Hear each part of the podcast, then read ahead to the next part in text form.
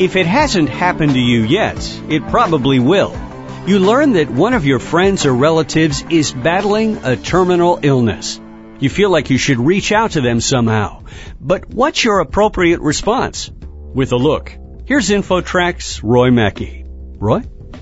Thanks, Chris. Our guest is Samira Beckwith. She's an end of life care expert and president and CEO of Hope Healthcare Services. Talking to a dying loved one is difficult for everyone. Why are we so afraid of that? We're so afraid of it because very rarely do people have the opportunity to prepare for it or to have the type of education and insight about this period of time to make them more comfortable.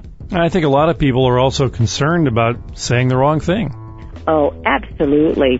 Because we haven't been through the experience before, or maybe if we have and we have said the wrong thing or heard the wrong thing, it makes us even more hesitant and fearful that we'll either say the wrong thing or do the wrong thing.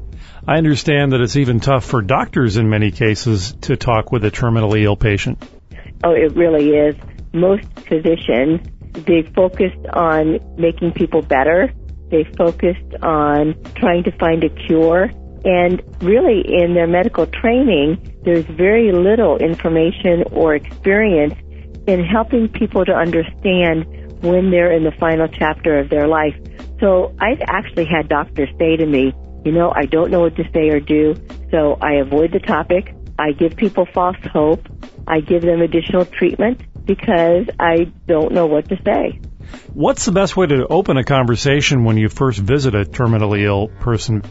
Opening the conversation by saying, hello, I'm here to talk with you. I'm here to be with you. I care about you. I'm here to spend some time with you is the appropriate way and an easy way to open the conversation. Now, I think you also have a few rules of etiquette for this whole conversation. I do because I think we have rules of etiquette for everything else. And really to let people know how to handle these situations because as you mentioned earlier, people don't know what to say or what to do, so they might often avoid the situation. So I believe it's always important to let somebody know that you care about them. And even in that introduction about the topic, hi, I'm here because I care about you. Letting someone know that we care about them is very, very important. And it's something that if you say it to somebody, you'll feel better about saying it, and they'll feel better about hearing it. Any other rules of etiquette that you'd like to add?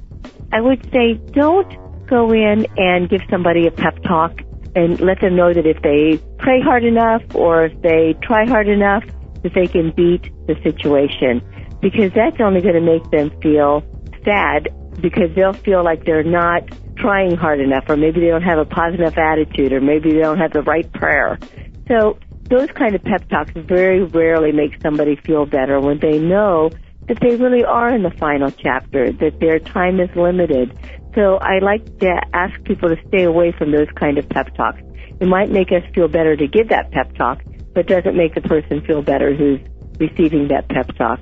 They know the situation that they're in, and so trying to make them more comfortable. I also suggest that you don't say, let me know if there's something I can do think about what you can do to help in that situation and offer that specific topic or that specific assistance.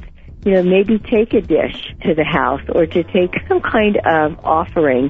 And even if the people don't want to eat it right then, maybe they'll serve it to somebody else or maybe they will save it and have it available later on.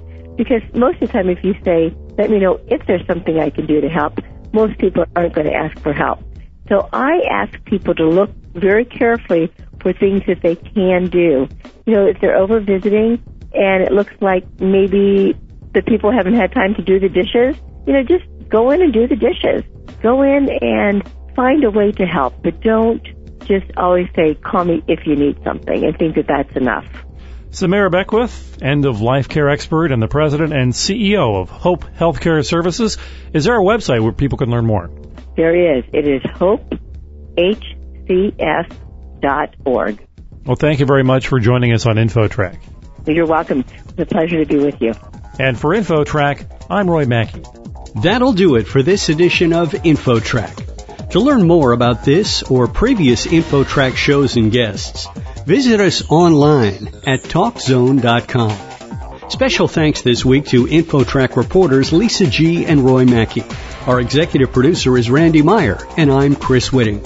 Internet services provided by Pair.com. InfoTrack is a weekly production of Syndication Networks of Chicago. Thanks for listening, and join us next time for another edition of InfoTrack.